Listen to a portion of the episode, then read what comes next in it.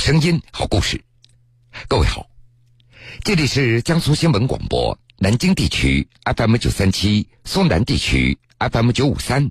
铁坤所讲述的新闻故事。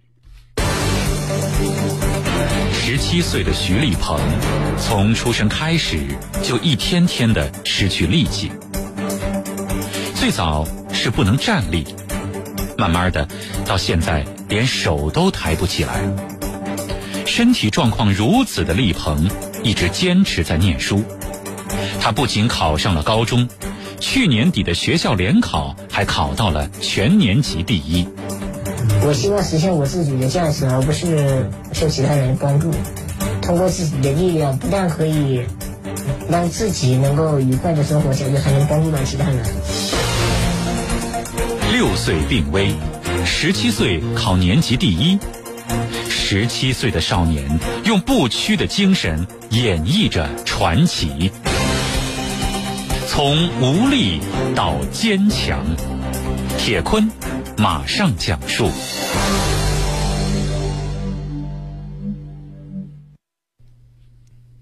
在浙江龙游县，今年十七岁的男孩徐立鹏跟同龄人非常不一样，因为他得了一种罕见病。他的身体从出生开始就一天天的失去力气，最早是不能够站立，这慢慢的到现在，他连手都抬不起来了。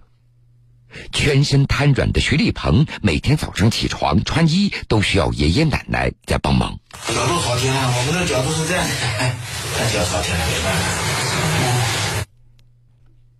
因为没有肌肉力量在支撑。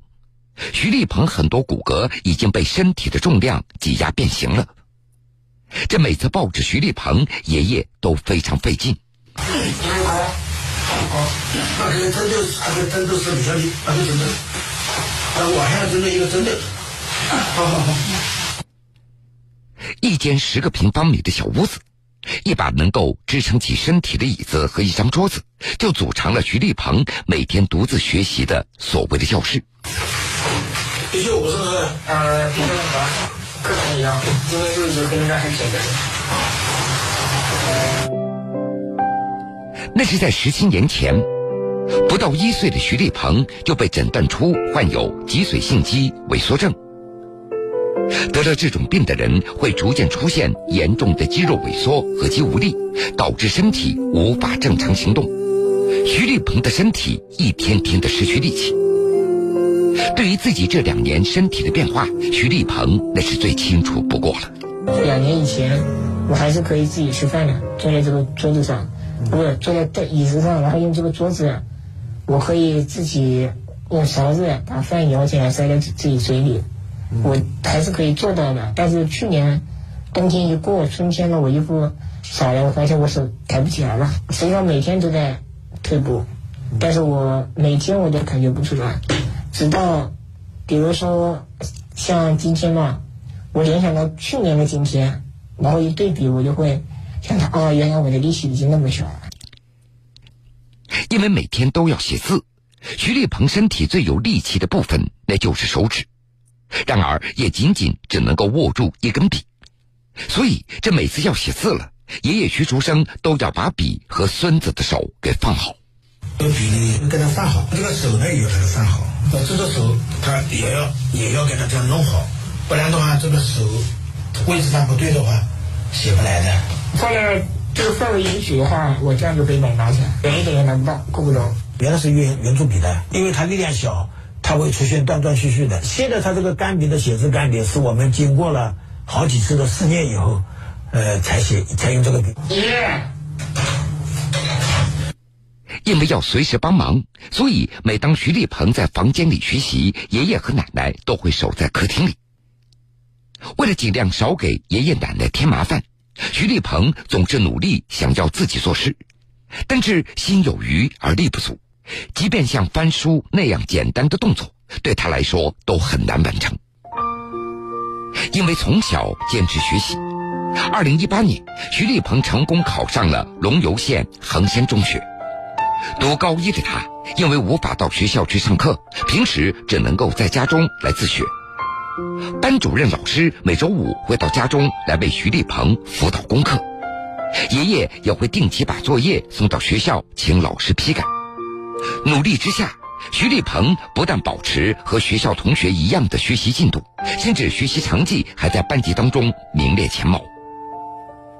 按照徐立鹏自己的话说，早上八点钟起床以后就一直在学习。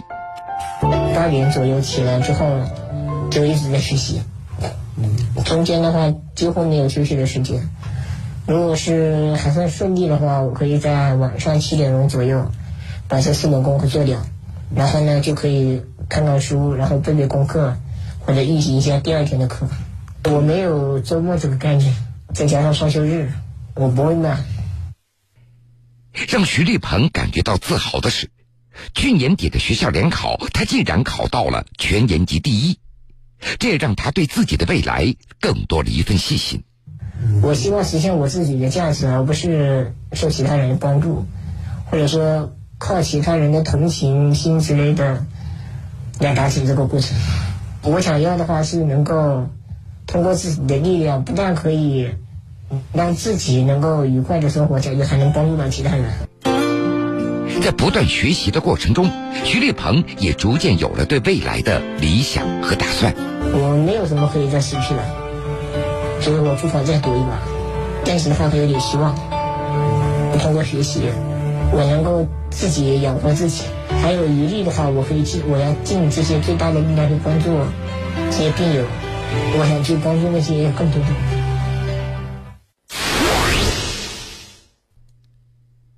徐立鹏患上的罕见病叫脊髓性肌肉萎缩症，二零一八年被列入国家第一批罕见病目录。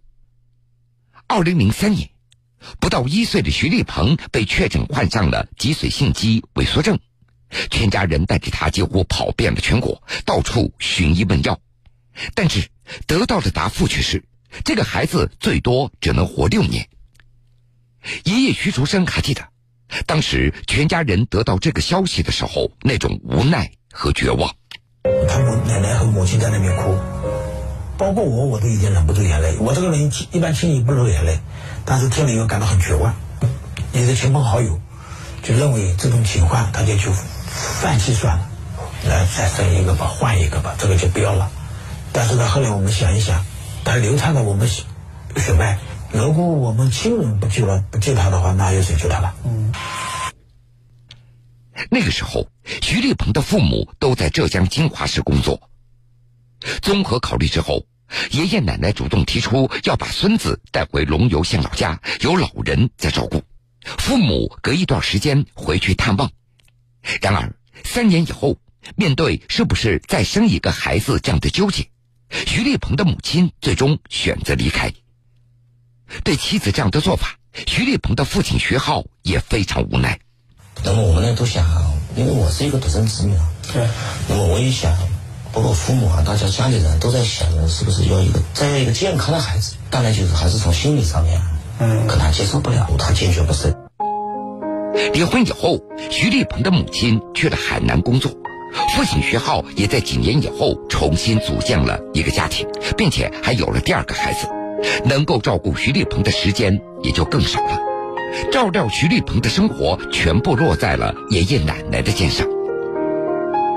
六岁那年，徐立鹏的病情急剧恶化，医院甚至开出了病危通知单。医生告诉爷爷徐竹生，孩子治疗已经没有意义了。呃，医生就就就拒绝治疗了，就拒绝下药了。呃，当时就说了，这个小孩最多四个小时。当时徐立鹏的父母都在现场，父亲徐浩都觉得这次儿子肯定是挺不过去了。当时他的母亲也在。其实当时医生叫我们签这个这个这个病危通知书的时候，我和他母亲其实那时候都已经感觉就是感觉好像这个可能这一次可能真过不去。难道孩子就这样被放弃了吗？爷爷徐竹生并不甘心。呃，你还有没有进口的药好一点的药有没有？他说好一点的也有啊，你要如果治疗的话，呃，可以给你打。就这样，在爷爷奶奶的坚持下，积极治疗让濒临绝境的徐立鹏挺过了难关。病情好转以后，看着六七岁的孙子，爷爷奶奶又做出一个决定，让孙子去上学。爷爷奶奶很坚决，他说：“虽然他的身体已经残疾了，但是呢，不能让他智智力也残疾。”我讲，人家是社会上面的人，自然人是千条路万条路，读书不是唯一的一条路。我说你就不一样了，你是千条路万条路，我读书是你唯一的一条路，你没有知识。你就不能创造财富。虽然身边大多数的时候只有爷爷奶奶在陪伴着，但是徐立鹏得到了他们全部的爱。上了小学以后，每天爷爷都要用自行车拉着轮椅接送徐立鹏上下课。徐立鹏的小学老师王立春也被这爷孙两个深深的感动了。爷爷那个时候要我们的教室在二楼，在三楼。那时候爷爷都是背他进教室的，都是背上楼的。刚开始的时候，立鹏的这个呃分量还是比较轻的，那个时候可能压力要小一些。那么随着年龄的增长，他也越来越这个越来越重了。所以爷爷呢，其实爷爷越来越老了，对于背他是非常困难的事情。为了全身心照顾读书的孙子，爷爷徐竹生关闭了他经营多年的一个小工厂。成为学校当中最特殊的陪读家长。晚，爷爷呢是定时的守候在我们的学校里的。他上课呢，他可能是在我们的这个门卫师傅那里。比如上课的时候，那个他有身体不舒服啊，或者要上厕所啊，我就立马通知爷爷。那么爷爷随时可以进来。上了初中以后，徐立鹏的身体抵抗力那是越来越弱了，医生不建议再到学校上课了。从此，他就开始在家中学习。而爷爷奶奶长久以来的乐观和坚持，早就让徐立鹏能够坚强的面对生活中的各种困难。他们给我就是最深刻的一种品质的话，就是在困难面前不要显得就是有多少害怕，或者说并没有任何悲观的情绪。我现在升空的时候。不是尾部有好几节那个助推器嘛，来提供动力的。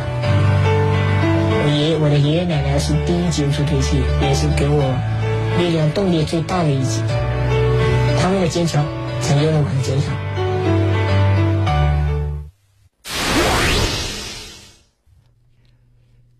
这就是徐立鹏的故事。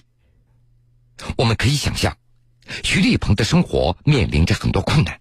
包括吃喝拉撒、上楼下楼、上学放学，但是从故事当中，我们却听不出一家人怨天尤人的情绪。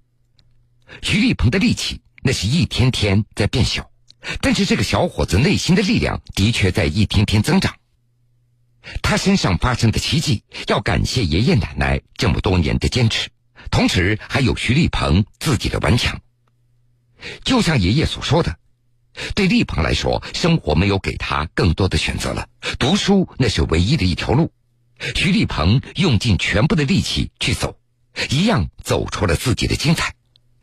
在这十七年的岁月当中，也正是爷爷奶奶老两口的坚持，徐立鹏才有了今天。在这儿，我们也要为徐立鹏加油，祝福他未来的路走得更加精彩。今天在这年轻的战场，请你给